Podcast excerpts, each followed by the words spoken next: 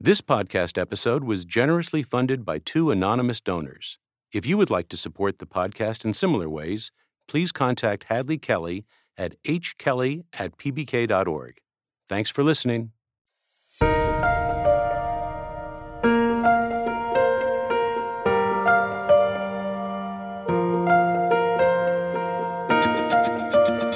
Hello, and welcome to Key Conversations with Phi Beta Kappa.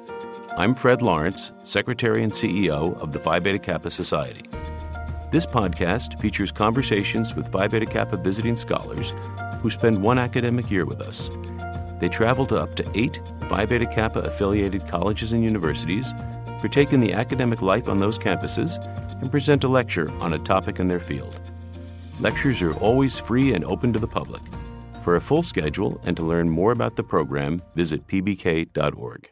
For today's episode, I'm so pleased to introduce you to Dan Simon, a professor of law and psychology at the University of Southern California. Dan is the author of In Doubt The Psychology of the Criminal Justice Process, which focuses on the psychological causes of errors in the criminal process. He frequently speaks to judges and law enforcement personnel about psychological insights into the criminal process, such as the limited accuracy of evidence used in the criminal process, especially human testimony. Welcome, Professor. I'm grateful for being here. Thank you very much, Fred. Dan, it's good to have you here.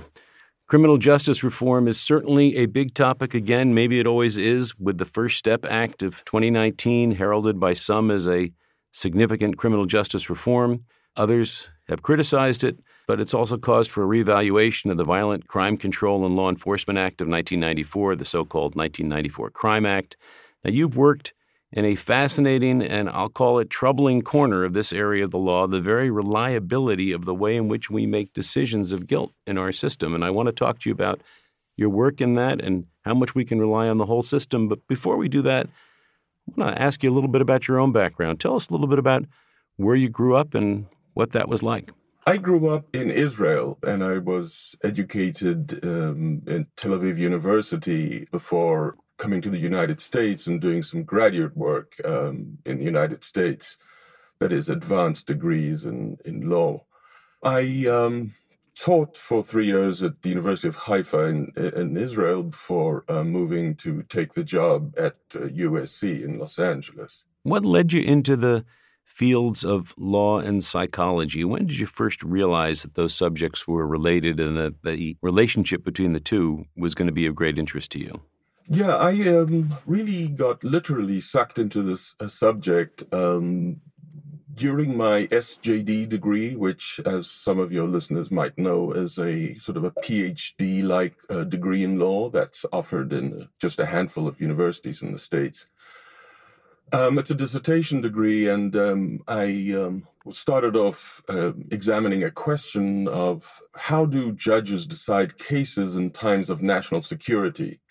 That's a question that interested me since I had previously been a human rights lawyer in Israel, uh, where the state of emergency is, is sort of both uh, legally declared but also palpable in much of the Israeli court's jurisprudence during the four year period of writing a dissertation, I started asking myself a deeper question, and that is um, how do judges make decisions at all? That is, even if you take away the, the exigencies of an emergency, a set of circumstances.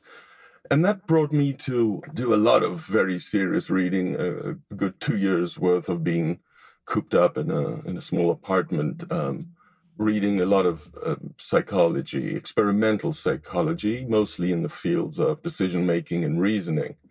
And my thesis ultimately was uh, more general than I originally began with, and that was had to do with how do judges uh, reason, how do they reach decisions, how do they explain their decisions from a psychological perspective rather than from a legal or sociological or economic perspective. So I did say that I wanted to spend some time talking about your work on the accuracy of evidence that's used in the criminal justice process, and it is very provocative work. So let's start with the investigatory process itself, long before we ever get to trial. You've written a lot about the role that the investigatory process and the way it's done actually does have an impact on accuracy. Can you tell us a little bit about the cognitive aspects of the work that police investigators do and how they may sometimes actually lead to mistaken conclusions? Most of legal academia is quite fascinated um, with the adjudicatory phase of the process, right? And as are sort of consumers of, of, of legal TV shows and such. What I think we fail to perceive is that the evidence that we consume sort of in the courtroom and in subsequent proceedings, uh, let's uh, appeals and post conviction uh, proceedings, we sort of take the evidence for given. You know, a, a, witness said something, so it's it's a fact, or a confession was made and signed, so that becomes a fact. And and and these facts are, by the time we look at them again in the courtroom and beyond, they're pretty reified. They're well established. We don't question them per se. We work around the law that sort of tries to make sense of those facts. What we, I think, fail to appreciate, or at least underappreciate, is that those facts aren't necessarily an accurate reflection of what they purport to be. Mm-hmm. And there is quite a lot of latitude and discrepancies between what happened at that sort of fateful event that we are trying to reconstruct in a courtroom, miles away, months away, different people, different times, different contexts, different understandings. It's a difficult task to reproduce all of that and to render an accurate decision. And for the most part, that sort of reconstruction is, is facilitated through witnesses. Now, to some degree, we rely on objective or scientific evidence maybe it's a video from a surveillance camera or uh, some DNA test and so on and so forth. Uh, all of which, by the way, are also to some degree subject to some level of error. But for the most part, for the most sort of time consumed in court, it's witnesses reporting memories of that event that that happened some other time, some other place, and so on. Right, particularly if the event took place someplace where a video camera wouldn't be if it was in somebody's home, if it was in the right. stairwell right. of an apartment building, that kind of thing. There might not be right. a video camera the way they would be on a street or in an elevator. Right. And it's true that we're getting more and more of this sort of digital or scientific evidence that just becomes more available, but still the um, like DNA, for example, is relevant to perhaps 10% of violent felonies in in the majority, in the vast majority of cases, there's no biological evidence left on the scene or that could be collected and examined, right? Um, yes, so there are cameras in some places, but many you know places are not covered by cameras. Um, and even if there is a camera, it's not always obvious that we can right. draw the that crucial inference that we, we we're seeking. So then we're left with people trying to recollect what happened. Exactly. As it turns out, there are some ways in which whatever the person actually witnessed does not get communicated, at least not in the official way that the law accepts it as a fact, which is in testimony in court somewhere down the line. There could be both what we call spontaneous errors, that's the errors that we all make just as it's par for the course. We we forget things or we fail to notice things. Uh, we're at, the, at a dinner and we forget the name of the person sitting next to us, and or we don't remember where we put the keys, or we think right. we recognize somebody in the street, but it's not her. Is, is that error, do we think, greater in the situation where someone becomes aware of the fact that she or he is is observing a crime? Your pulse starts to pick up. You might be more nervous, so you're more likely to be more focused and get the details right, or are you more likely to get the details wrong because you're thinking about other things? That's a great question that doesn't have um, an equally great answer because. well, give, give give us your best answer. So, on one dimension, you have a certain increase in accuracy, but up to a point. Basically, what you're kind of describing is the level of arousal or engagement. Right. And the studies go back decades and decades that suggest sort of an inverse U shape. It's called the Yerkes Dodson curve. That is, if you plot performance on the vertical y axis and arousal on the horizontal x axis, you'll have an inverted U. That is, if you're not right. aroused, you're not engaged, you're daydreaming, you're reading your news feed on your phone when at the time that a, robbery is happening, you know, just in front of your face, right? Right. You're not paying attention, so you don't process at all. So you're not processing, or uh, or even if you're seeing it but not interested in it because there's no reason that you think anything's interesting happening. So your performance then is low. In this case, it would be encoding for the purpose of subsequently remembering. When you get to the extremely high sort of levels of arousal, you're as you suggested you you you're basically overworked uh, you're overexcited. Right. Physiological factors kick in. You might be concerned about safety about planning you know routes of escape and whatnot right? Or just being shocked and horrified which also sort of uh, can decrease our performance.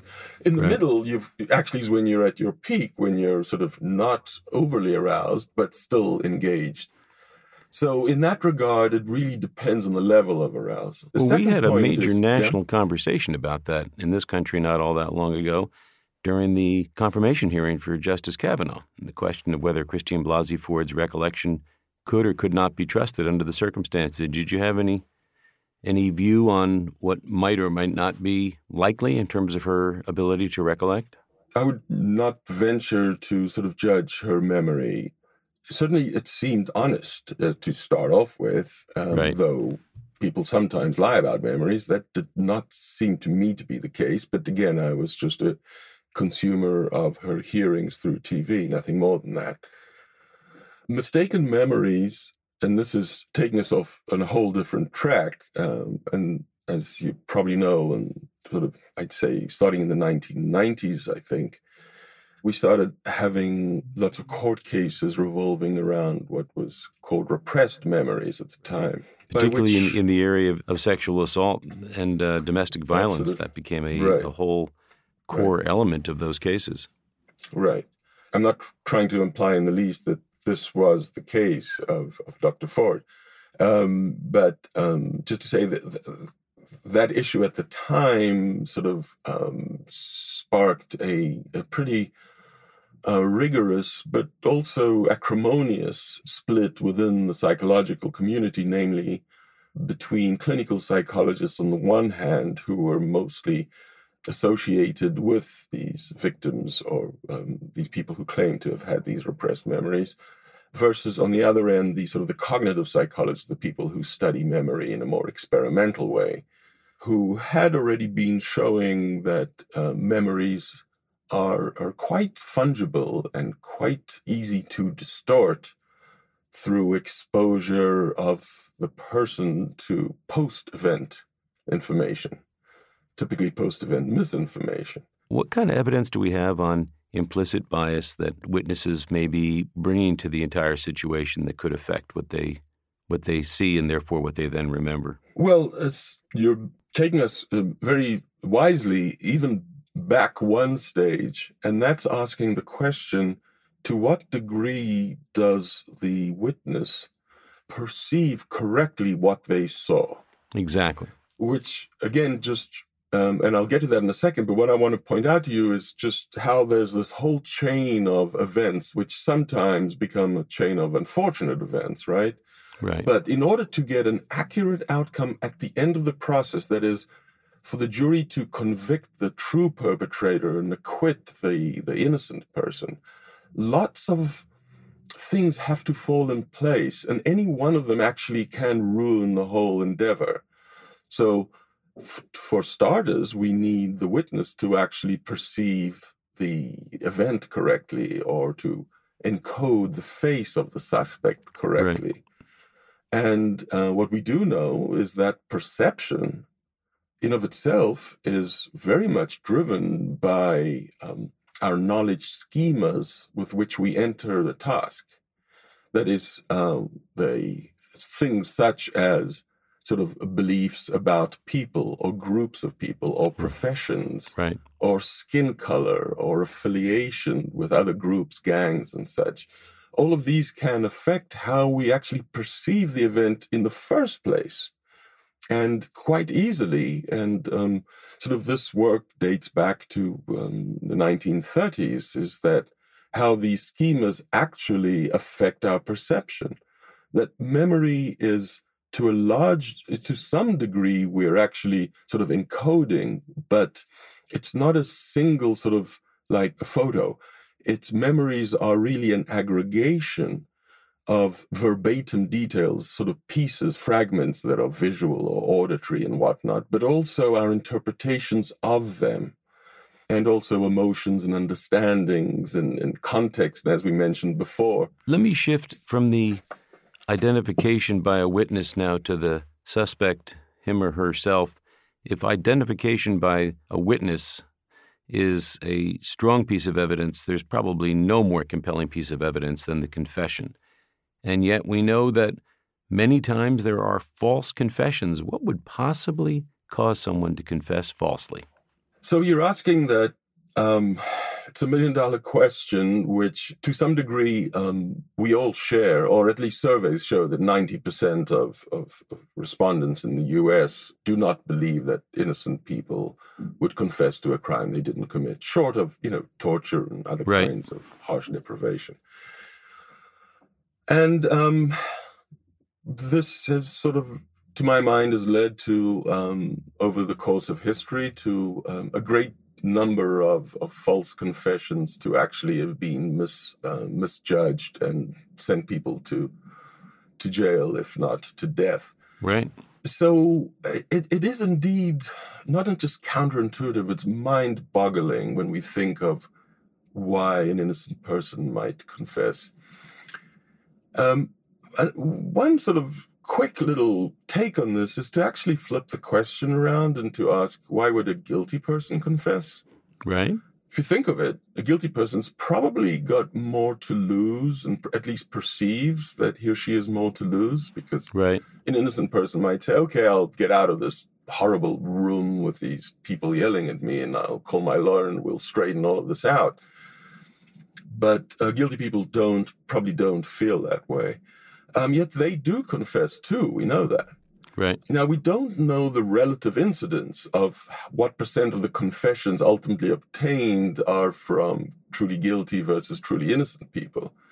We do know that roughly about 50% of the people subjected to interrogations will ultimately provide either a full blown confession or some partial admission of guilt.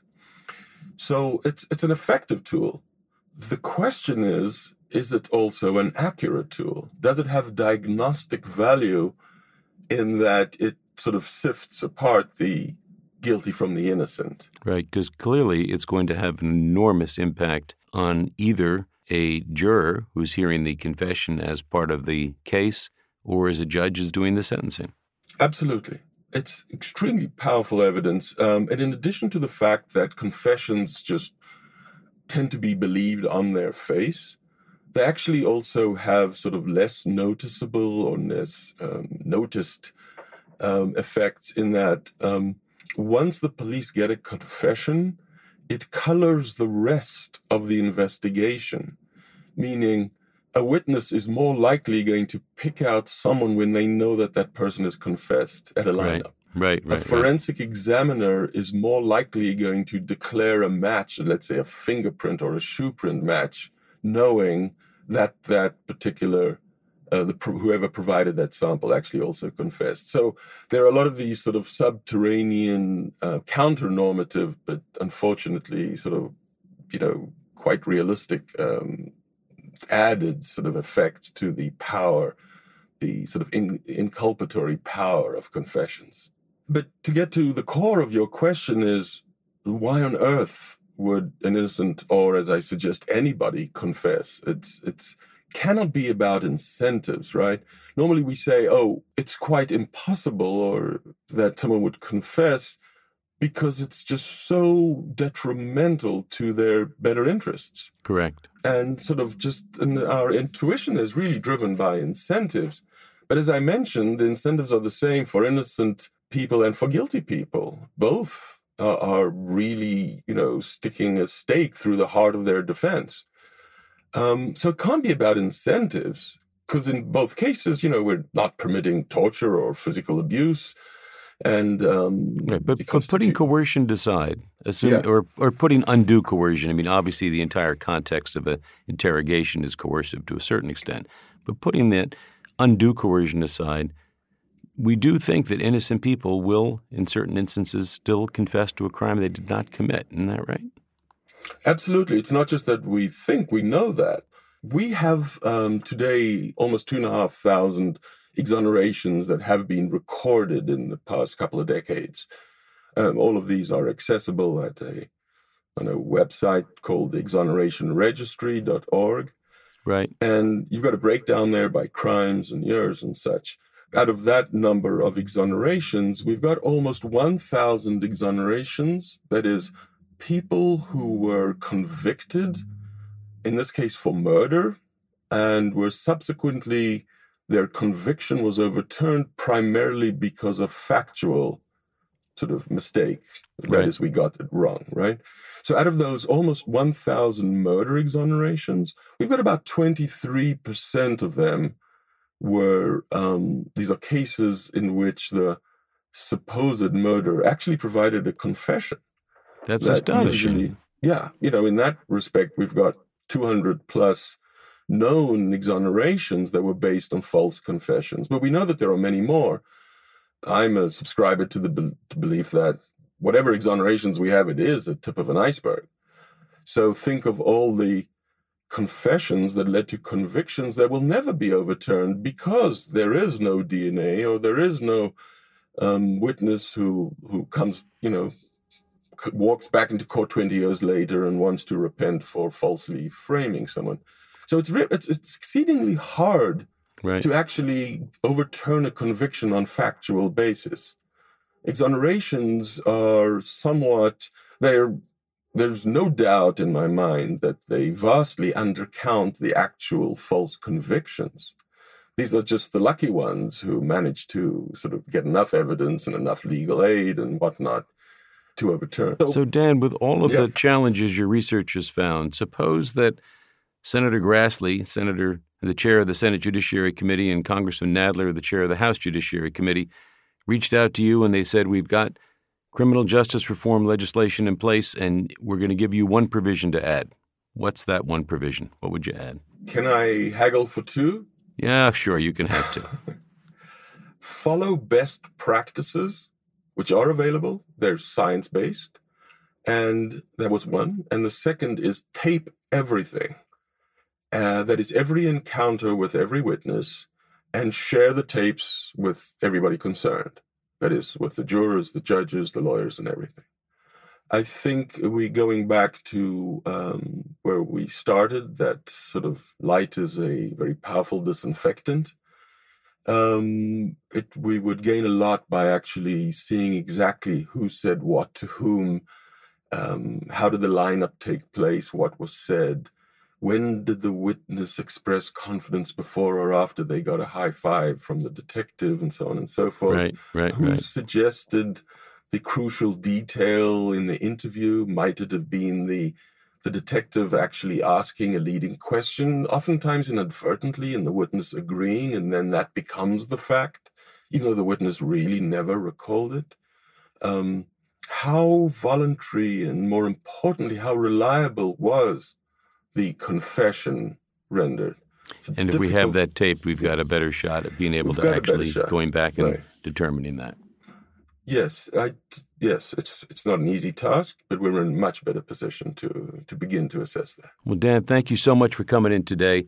You've raised some very thought-provoking, problematic challenges, but it does seem to me that as criminal justice reform issues continue to occupy us, your work is going to play an important role in that. Thank you for being a Phi Beta Kappa visiting scholar this past year, and thank you for the work that you're engaged in. It's um, been my honor to be um, Phi Beta Kappa scholar, and, and it's my honor to be with you in this interview. So thank you very much for including me.